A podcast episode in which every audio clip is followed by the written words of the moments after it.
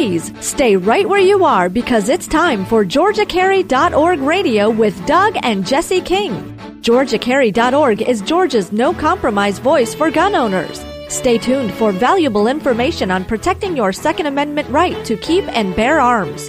And now, your host for GeorgiaCarry.org radio, Doug and Jesse King. Welcome, everybody. You're listening to the GeorgiaCarry.org radio hour. I am your host, Doug King. This week, uh, Jesse is recovering from surgery, so it is just me this week, and it is the holiday weekend. It is 4th of July weekend in 2016, and we are remembering all of the reasons that we enjoy freedom in this country. The 4th of July is a fantastic holiday. You know, there, there are some quintessential holidays that, that come to mind. You know, there's Christmas that's celebrated the world over and, and it is a spirit of giving and remembering what Christ did for us on the earth. There are, um, there's Halloween, which is a time to reflect on, on life and death and all of the things that frighten us and revel in our power over them.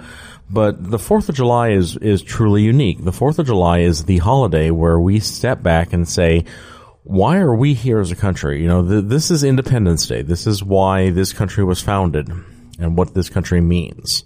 And there isn't really a holiday anywhere else in the world quite like the American Independence Day. Our ability to look at, at the fireworks, to uh, have the parades, to see the the military veterans walking down Main Street, our love of what it means to be an American and what it means to be free is is encapsulated in this holiday. And of course, what is more American than barbecue and grilling out and hot dogs and hamburgers over charcoal and and and the the camaraderie that comes with it, the the family and time together as a family. Um, this Fourth of July, I'm going to be uh, my my children are home, which is a blessing, and we're going to be enjoying the the Cartersville parade, which is closest to where I live. the The downside is is that I know many of you are aware I'm running for office up there, so I will be uh, shaking hands and collecting signatures, and it's not really going to be a day off for for your host in this week this year, but it's a necessary thing for us to push forward in our endeavor to collect signatures and for me to obtain what I think is an important office. But that in and of itself, although it's not a day off for me, it again is a celebration of what it means to be an American. And I think that that is something that is being lost. Our country is losing perspective on what it means to be an American, what, what it means to, to assimilate into the American culture, what it means to, to become more than what we were when we first came here. And there are a lot of people who have anti-immigrant sentiments right now. I am not one of them. I think our country is founded on immigration. I think that immigration makes us a stronger nation, but there is a give and take to that too. When you immigrate to a country and you emigrate from where you came from, there's a difference there. When you take on that and, and come to a new land, are you coming because you want to be a part of that country? Is it because you want to embrace their values and not exactly throw away who you were before, but to merge into a new culture and embrace what it means to be a part of that culture? Or do you come because you want something out of it and you are separate and apart? The, the latter is not immigration. The latter is simply visitor status. These are people who come here for temporary, for a job, come for, you know, medical treatment, come for education, which are all offered and, and are above reproach in America, but they come for a reason, not for an experience. When, when I moved to Alaska, I wasn't going there for a job. I had taken a job. I went there to, to embrace the culture and I, I, think I drank deeply from that cup, and, and it really did change the way I looked at the world. When I moved back to Georgia, I'm here and I am involved in local politics, and I'm involved with Georgia Carry, and I'm involved in all these outlets because I want to make Georgia great. I want to make Georgia the best place it can be, just like I wanted to make Alaska the best place it could be while I spent my time there. And the only place that I really didn't you know, really like integrate with when I was there was Minnesota. I, lived in Minnesota for many years, but I was never a Minnesotan. I, it just, I never picked up the accent. Um, the Minnesota nice is, is very true. The people up there are very nice. I never was able to get behind the liberal thinking that predominated the, the culture up there. I worked for a congressman there and, and I, I tried to understand, but I was always a man apart in, many, in Minneapolis because my value system, my, my core beliefs were, were different. And I didn't, wasn't able to really assimilate into the culture that is that kind of Midwestern liberal, um, philosophy and I went to the most liberal university in the country. You think UC Berkeley's got nothing on the Minnesota Twin Cities campus. You know, critical constructivism as a political science theory was developed at the University of Minnesota Twin Cities campus. And I would sit there in class and argue with these great mind professors who were, were, you know, espousing critical constructivism as the defining way of analyzing political thought globally. And we would just go toe to toe. And, and most of them loved it. Most of them loved to have someone who didn't just sit there and smile and nod nod and take whatever they say, but to be challenged and to be argued with. And I think that I helped improve a lot of their papers because of my, my rebuttals and, and my, my dogged attacks. But I wasn't in that culture. I never really fit in. Now, here, here, I feel like I am a part of the community. And this is a larger, larger issue than just part of the community of, of Cartersville or of Atlanta or of Georgia. This is a part about being, you know, who we are as a people. And we have seen a dramatic shift in who we are as a people, especially in the last 30 years. And I want to say that the 1968 Gun Control Act and the uh, uh, Firearms Owner Protection Act of 1986, those two events deeply shifted what it meant to be an American and what it meant to be an American citizen and what American culture meant to people. Before the 1968 Gun Control Act, you could order a firearm through the mail and it would show up in your mailbox. Now, people today would find that to be an absolutely abhorrent idea because, I mean, someone could take it. It could be stolen out of a mailbox. Well, you know what? Sorry guns could be stolen out of mailboxes back in the 50s too. They just weren't. People weren't stealing things out of mailboxes. The threat that, you know, tampering with the mail was a federal crime was enough to, to really hold sway over people. We had, in the 50s and, and early 60s, we had a culture that was much more willing to accept and embrace societal norms as society started to change in the later 60s, we saw a counterculture revolution take place and that counterculture revolution undermined a lot of the respect that authority held. Now, the authority at the time also wasn't really enjoying that respect because they were not deserving of that respect. And the two go hand in hand. In order for a culture to survive, you have to have a, a system of government that not only commands respect, but deserves respect. And that the people embrace the, the cultural values of those leaders. Uh, this I've been listening to a podcast called The History of Rome, and it is fantastic, fantastically done. It's completely over. the The guy who's doing it took like three years and went through the entire history of the Roman Empire. But I just hit the part where we're talking about Caesar Augustus. And Caesar Augustus was a very interesting human being in that, I mean, Octavian, when, when he took the role of Caesar after he had defeated Mark Antony, um, he started a, a, series of cultural changes in the Roman Empire. One, unlike Julius Caesar, his predecessor, he did not overtly attack the idea of the Republic. He said everything he was doing was in furtherance of the Republic when really it was undermining it and setting himself up to be a complete dictator and emperor and setting up a, a, a lineal heritage that would last for decades. But aside from that, he also decided that there was a, a cultural need to have a stable family structure. And so he first required everyone to get married in order to hold public office, and then he outlawed adultery, which caused a, a tremendous upheaval in Roman society because you now was penalty of death for you to commit adultery. But his reforms were designed to change the hearts of the people, but it didn't change the hearts of the people. It may have put a penalty in place, but people were still doing what they wanted to do. And that's, that's the end of the, the story is that people will always do what they want to do regardless of what the law is. And so some laws are need to reflect societal values and some laws, you know, stand in the bulwark and, and punish people even though we know that it's not going to change the situation. Uh, his reforms for marriage were, were not only ridiculed, but they were undermined by his own family. His daughter uh, committed adultery with many prominent Roman citizens in, in an act of defiance against her, her father. And, and so we see that if, if you haven't convinced the heart on what to do, the law is, is really impotent and that is a, a, theme that I think carries through with this show with what happens in gun control legislation every time it's brought up. It, it, doesn't change the hearts of the people who want to do harm, and therefore it is impotent in order to stop any kind of violence that's going to happen.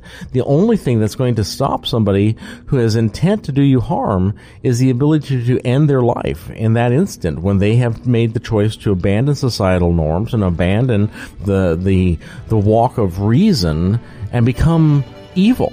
And once they take on that embodiment of evil, there is very little that can be done other than stopping them through direct force. Folks, we'll come up on a commercial break, so we will be right back.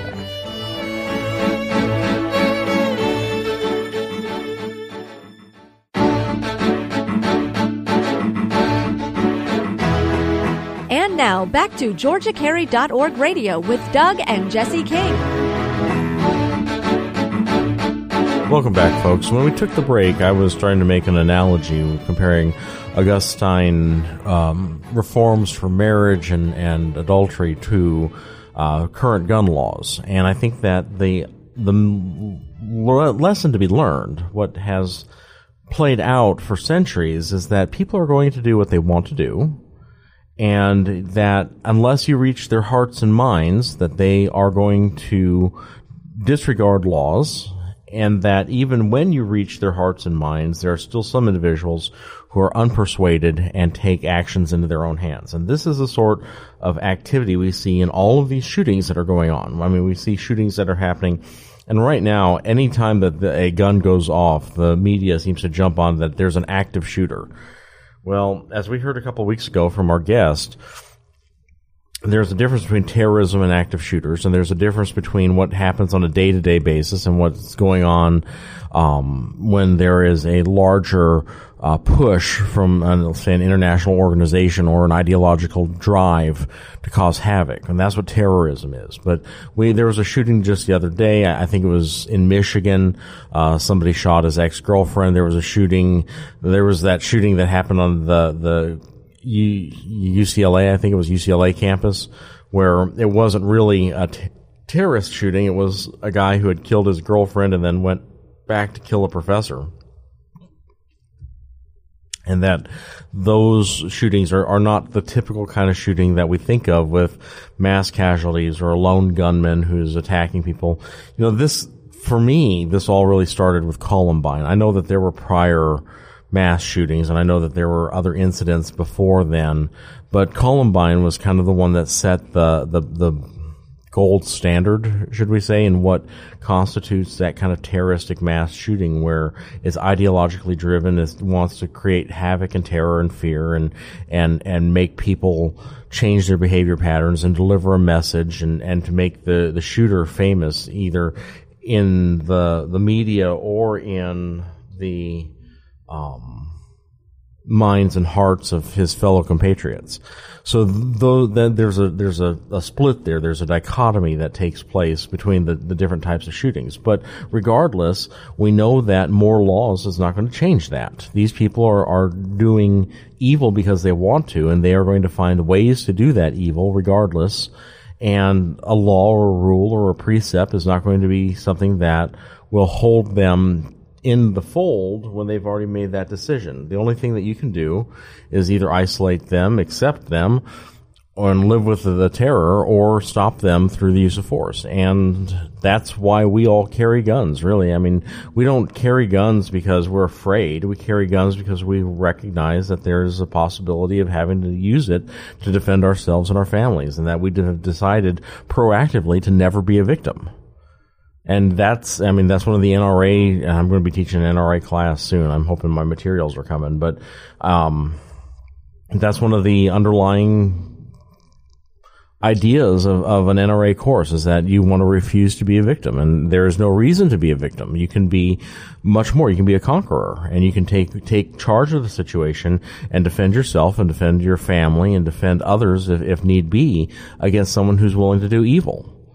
So here, you know, that, that is what makes us Americans is that we're willing to stand up and take personal responsibility and, and that we don't want the government doing everything for us, that we want the government to stay out of our way. I mean, these are, these are basic American principles that have been eroded, particularly over the last 30 years, ever since the 1986 Firearms Owner Protection Act, which, which, you know, illegalized uh, the production of new machine guns and, and has caused quite a bit of havoc in, in the way that average citizens view their abilities to own firearms. And this, you know, goes back and forth and everyone, the Supreme Court doesn't want to touch it. Nobody wants to discuss it. it. It's, it's a dead issue in Congress. No one wants to bring it up again.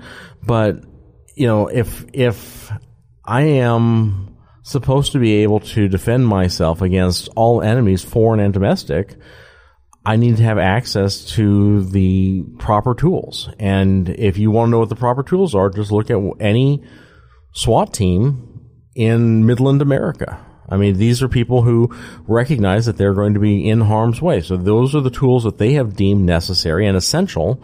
And why, as I as a citizen, anything less? I was arguing with Jesse just the other day about the nature of law enforcement. And this is a, a topic that always gets me in trouble, okay? So I'm just going to blunder into it, despite the fact that I'm running for office, and despite the fact that I'm sure everyone will try to twist what I'm saying against me. It doesn't matter because the truth is the truth. I'm a law enforcement officer. Okay. I'm a criminal defense attorney and I've been a prosecutor and, and usually prosecutors get to lump themselves in with law enforcement, but I don't think that prosecutors are any more or less law enforcement than a criminal defense attorney. As a criminal defense attorney, I enforce the law. I enforce different laws. I don't generally enforce laws against stealing, or against assault or battery, although I have.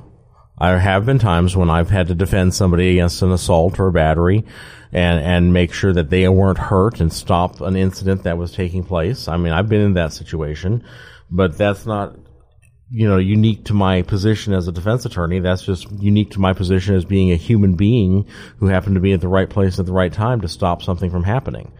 But as as a defense attorney, I enforce laws that are designed to keep all of us safe. The same as a police officer enforces laws designed to keep all of us safe. When a police officer prohibits people from speeding, that decreases their chances of having an accident.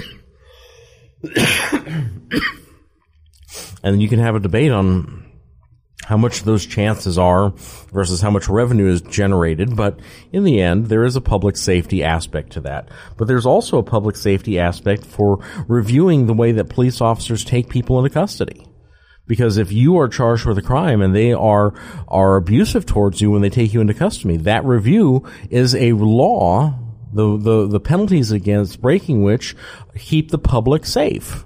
So there it is. Public safety is enforced by law. Law enforcement, that's what a criminal defense attorney does. If you're accused of a crime, then holding the government accountable so that they actually prove their case, so that not one innocent person ends up pleading guilty or going to jail. That, that, standing in that gap enforces the law against self-incrimination. And that protects the public. That protects public safety. Public safety, law enforcement, law enforcement officer. I'm an officer of the court and I stand in that gap. Every time I walk into the courtroom, I stand in that gap to stop people from hurting each other. And as such, I'm enforcing the law of the land. And I think that we need to take on that mantle of responsibility in all of our jobs. When you apply for a Georgia weapons carry license, you are taking on a mantle of responsibility that you will use your new office, your position to enforce right and wrong, to never abuse your power, to, to uphold the standards and values of the community. And that is something that I don't think should be conferred with the license. It should be conferred with birth. These are birthrights. These are things that come from being an American citizen, from being a, a part of this country, and it, it just flows naturally. They are God-given rights. They are rights that are inalienable. You cannot sell them or take them away. And I think that that is something else that is desperately lacking in our understanding of what it means to be an American is inalienable rights. You cannot take away my right to buy a firearm. It's inalienable. You cannot take away my right to own, keep, or bear arms. Bear. That means go somewhere with it. You know, not rar, but to carry. That's an inalienable right that cannot be taken away. No government can take away that right from you. The right to self-defense, the right to self-preservation. Those are inalienable rights that come with being a citizen, not a subject. These are rights that come with being a human being. And as long as you are a human being, these rights are, are inherent to you. The only way that they can be taken away is if they imprison you. And we've got this weird system now, and it drives me nuts, where two thirds of all Georgians at, at one point, I don't remember if the statistic has gone up or down or is still true, but there was one point a couple of years ago where two thirds of all adult Georgians were either incarcerated on parole or probation. And the only way that we can maintain a system that has that many people incarcerated, I mean, probation and parole sentences are active jail sentences being served in other means. Every judge will tell you that when you're being sentenced. The only way that we can have that many people incarcerated is that we've developed a system where we say, yeah, you're in jail, but you're not actually going to be in jail. Go take care of yourself, pay your own rent, buy your own food, take care of yourself. But yeah, we're, you're still under our control. We've got you under lock and key. We own you. Two thirds of all adult Georgians owned by the state. What a horrible, horrible concept.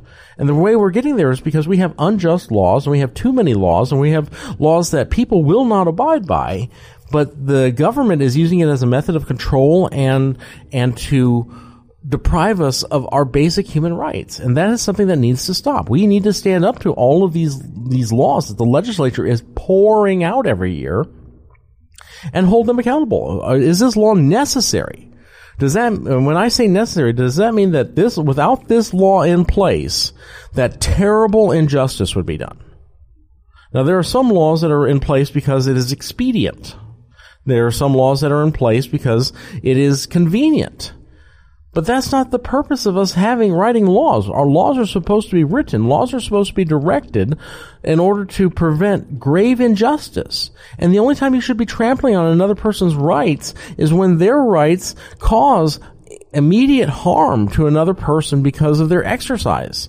And then it's not really a right, it's a usurpation of the other person's freedom and that needs to be stood up against. But the government is, is one of the, the greatest implements of usurping freedom as we go through, you know, all of these ordinances and code sections and, and what is done and the backroom deals and the playing of games and House Bill 826. I'm still livid about that. I am absolutely still livid about House Bill 826 and the shenanigans that are played and and the collusion between different branches of government to keep the light of day from being shown. Sunlight has a disinfecting property. Folks, we're at a commercial break. I'll I'll be right back.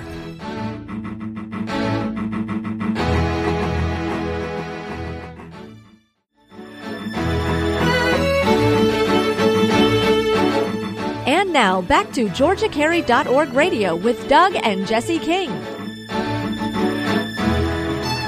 All right, folks, welcome back. I, I, hope that the show has been profitable for you up to this point. I, I, know we're in the third segment. We've got another segment at the end. I'm going to be shifting gears there a little bit to talk about something a little more near and dear to my heart than, than the previous discussion.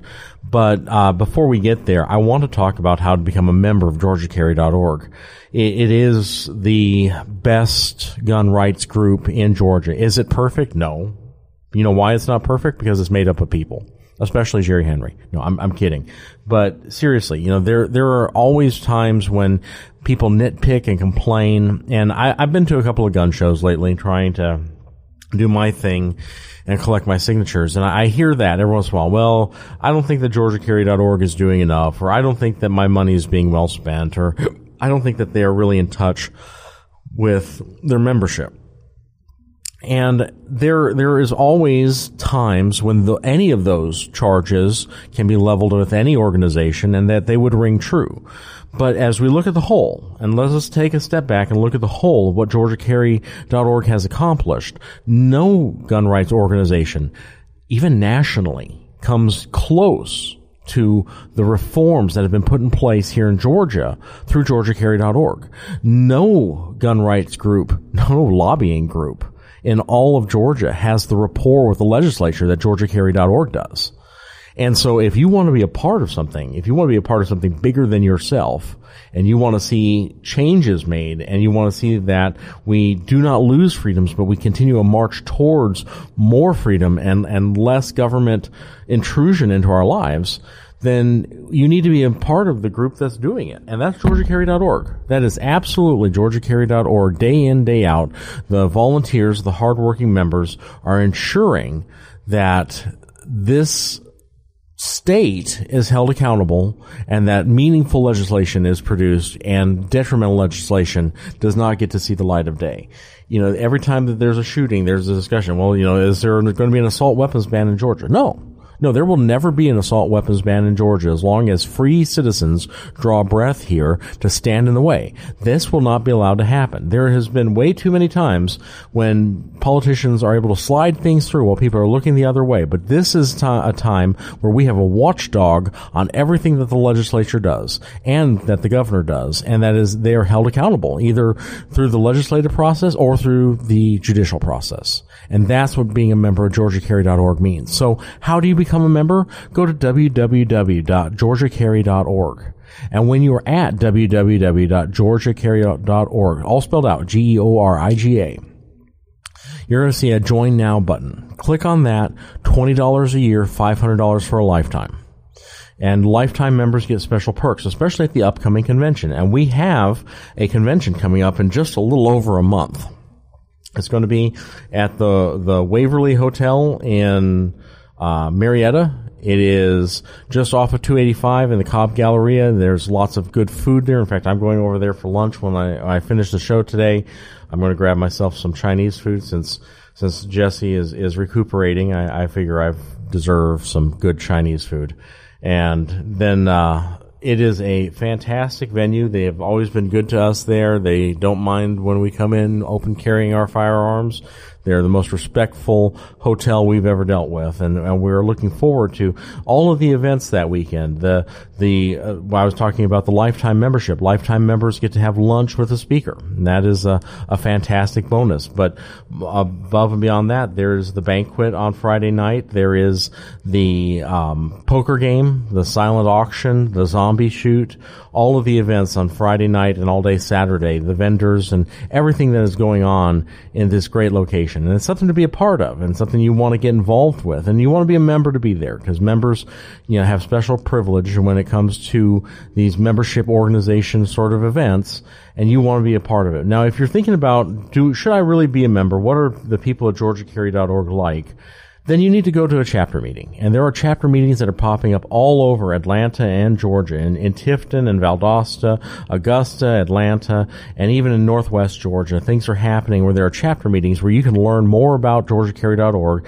hear an interesting speaker, have some good lunch, maybe go to the range, and meet some fellow gun enthusiasts like yourself who can show you what it means to be a GeorgiaCarry.org member. So get out there to a chapter meeting. You can also join in person. A lot of people are are uh, reluctant to join online and hand out their credit card information. They'd rather just give a twenty dollar bill and, and sign up and, and be a member that way. Go to a gun show. Go to a festival. I'm sure that every festival that's going on in, in Georgia right now, there is a GeorgiaCarry.org volunteer who is there, if not on the booth, but who is there, ready, willing, and able to accept donations, uh, collect membership dues, and get you signed up to be a member. So go to a gun show, go to a festival, go to a fair. Uh, I know that that GeorgiaCarry.org is going to be at the Gay Pride Festival.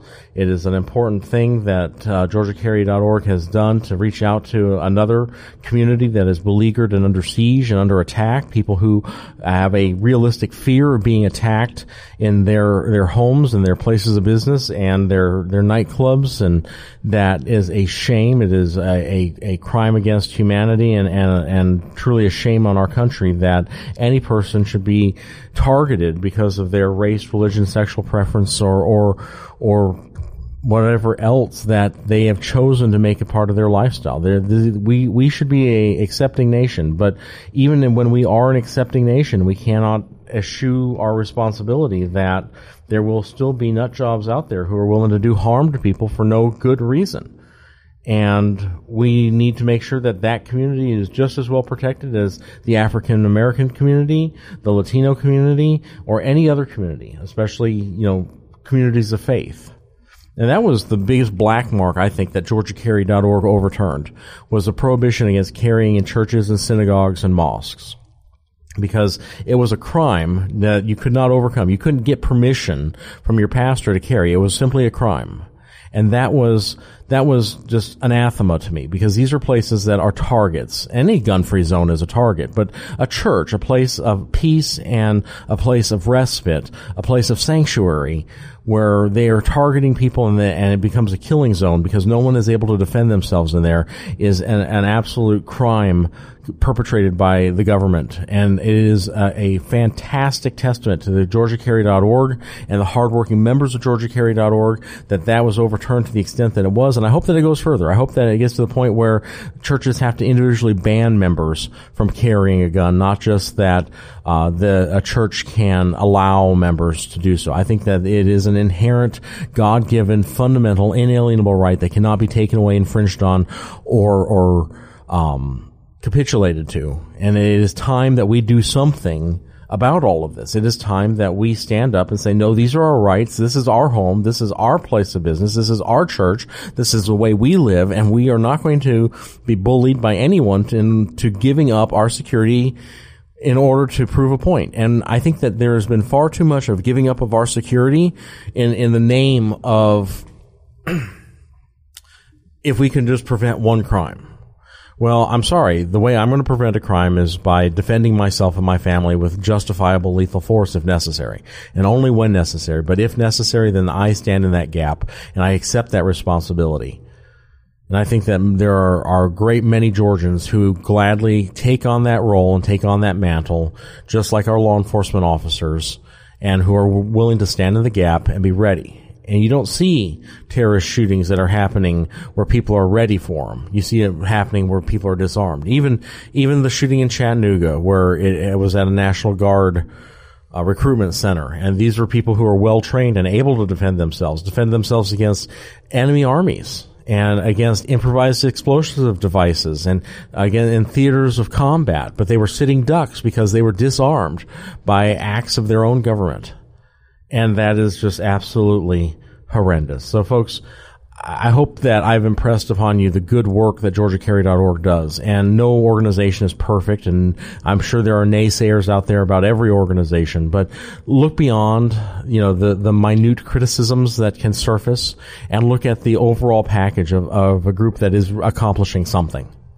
and become a member and help guide the future. Become active and help guide GeorgiaCarry.org to be more um, of of the the great organization that it has the potential of, so that we can reach beyond what we have accomplished in the past and uh, achieve things that seem out of our grasp at this time. But when we have more members and more active members, that we'll be able to obtain everything that we want, especially things like constitutional carry, which is starting to bubble up all over the country.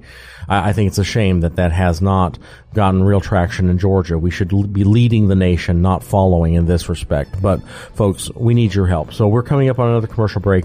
I'm going to be back to talk about buying a 1911 during the final segment and um, hopefully give you some insights on what you should be purchasing come this 4th of July weekend. I'm going to talk to you in a bit.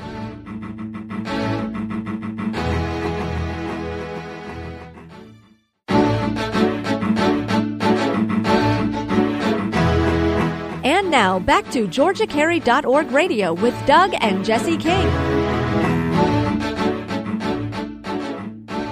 Welcome back, folks. So, uh, before we took the break, I have been talking about weighty, heavy things from everything from the Roman Empire to the founding of the American nation to how to join GeorgiaCarry.org. But I, I want to take a little break in this final segment and talk about buying a gun because we all need to buy a gun. it's just one of those things that comes up. So let me tell you all uh, an experience I had this last week. I I managed to procure a Rock Island Armory uh, 1911 A2, which is a high capacity double stack 1911 frame, and 9 millimeter and 22 TCM. Now, the 22 TCM cartridge is a 223 cartridge that is shortened to the, the point that it is the same overall length is 38 Super or 45 ACP. It's designed to feed from a 1911 magazine and to feed flawlessly. It also has a rim diameter which is almost identical to 9mm. Uh, the slight variation does not affect the extractor very much, which allows you to have switch barrels in the same gun without having to even switch the entire top end.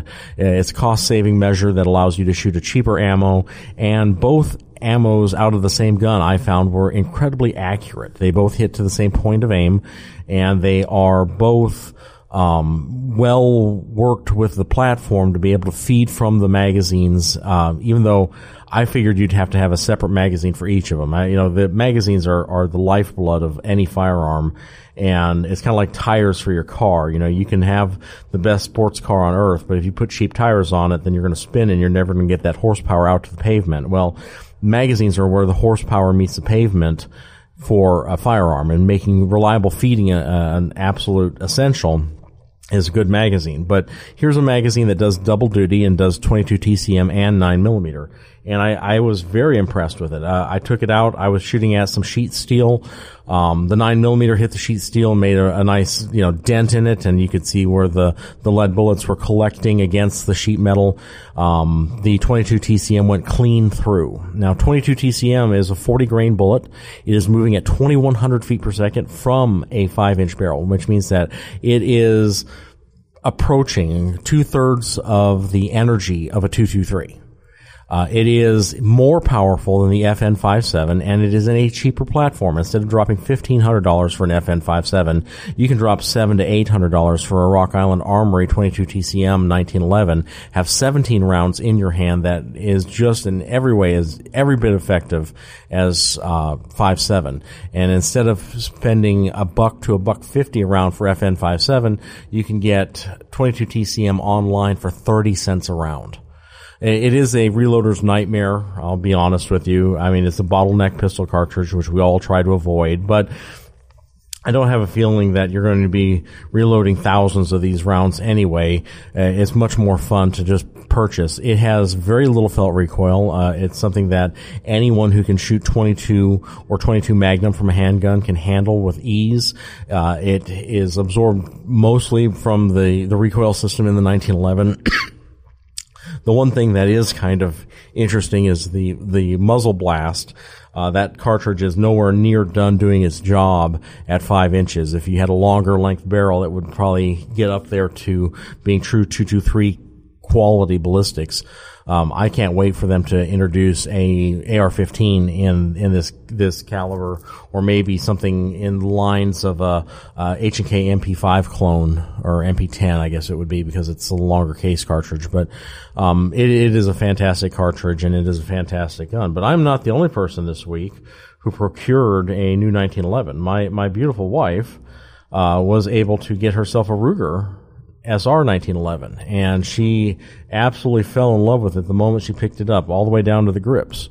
And you know, I have been touting a lot of Ruger products on on the show here because not because I have any sort of paid endorsement or any reason to advertise for them. It's just that I really honestly believe that they make a quality product at this point you know, when Bill Ruger was standing and testifying in front of the House that no honest man needs more than 10 rounds, I was done with the company. But now I see that a new direction is unfolding and they're producing guns that are high quality, worthwhile products.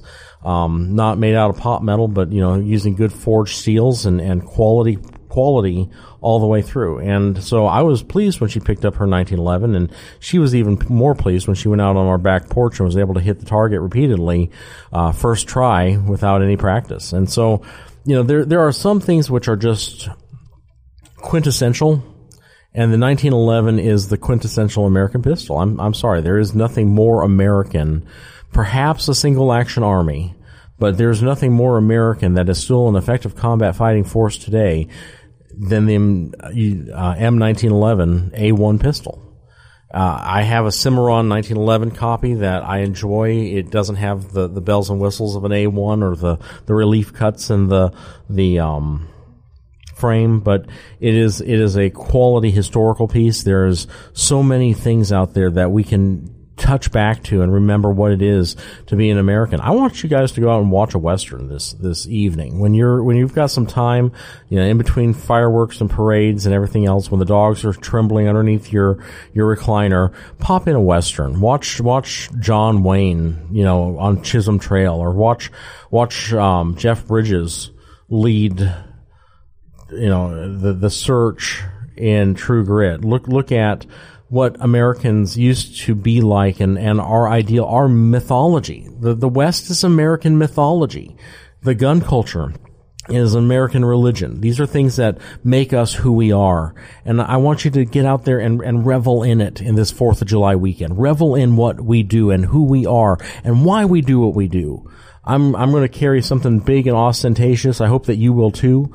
I hope that you'll get your kids out and and have them put some rounds down range, whether it's at a, a local gun range or in your own backyard if it's legal to do so and safe to do that. You know, we we some of us live where we have the privilege and, and honor of being able to shoot off our own back porch, and that is something that I wanted my entire life, and I've finally achieved it and I, am I'm, I'm nowhere near the point where I'm ready to retire or, or to fade off into you know, the quietness of, of being able to relax. But I have the house to do it in now, and that when that day does finally come, I'm going to be very peaceful and happy there as I look out my back porch and know that this is a free country and a free land, and we can do what we want to do, and and respect our culture and our values and are the meaningfulness of, of being an American citizen and being a GeorgiaCarry.org member and being a Georgian and being a citizen of each of our counties, uh, as many as there are in Georgia. You know, this is a, a great place to live. It's way too hot. This is just insanely hot. I don't know. In this, this studio where I'm at, it is like baking and I'm dripping sweat back here, but it is it is a great place to raise a family. It's a great place, and there are wonderful opportunities here. There are good schools here. There's access to medical treatment. There's places for our elderly. I, I am my grandmother is is you know, convalescing in a assisted living facility due to her uh, dementia and and various health problems right there in Cartersville. You know, she's become a part of what it is to to be a, a citizen of Cartersville and I go to her convalescent home and and walk through the assisted living center and and I, you know, these are this is my community. This is my family. These are my friends. And that sort of sense of community is what we need to to foster. That's what's going to hold the the evil at bay is when we start to see each other not as not as an annoyance, not as someone who cut us off in traffic, but as a part of a larger community that we can work together and believe in, that we have shared values and we, we want the best for our children. We want the best for our citizens. We want the best for everybody who is a part of this great country. And it's time that we start to get back to that. And, and, and remembering what John F. Kennedy said. It's not, it's ask not what your country can do for you. Ask what you can do for your country. You want to do something for your country. Stand up for freedom. Stand up for your rights. Do not buckle under when someone says you need to give up your rights. Never give up your rights. Never give up. Never surrender. Never back down. Stand up for your rights because you standing up for your rights is standing up for the rights of your neighbor and your children and their children's children. Every every successive generation stands on the shoulders of giants when it comes to rights. Because if we allow those rights to be taken away, if we say that this is no longer a value, this is no longer important, this is no longer what we believe in as a community, then those values will not be instilled in our children. I go back again to Rome. There was a time when the republic was everything, and every man would stand to defend it. But by the the late reign of of Octavius, uh, Caesar Augustus, who declared all the world should be taxed. Remember him? By the time you got to the late part of his reign, there was two generations who had grown up knowing nothing but imperial rule. And by the time you get there, then they don't understand what freedom is. We have generations now that have grown up not knowing that you can buy a machine gun. We have generations who have grown up not knowing that you can order a gun through the mail. These rights have been lost. They've been lost into the annals of history and time because the current generation doesn't know they exist. And it's not just gun rights, it's every right. There's so much that is being lost simply through inaction and and not being educated about what it means to be a free person. Folks, I'm out of time. And I could sit here and talk all day about what we need to do to change this country and to bring back greatness and to do more. But I don't have the time. So I need you to go out and carry the message to your friends and neighbors on this 4th of July holiday weekend that freedom still matters and freedom still rings. I'll be back next week. Same bat time, same bat channel.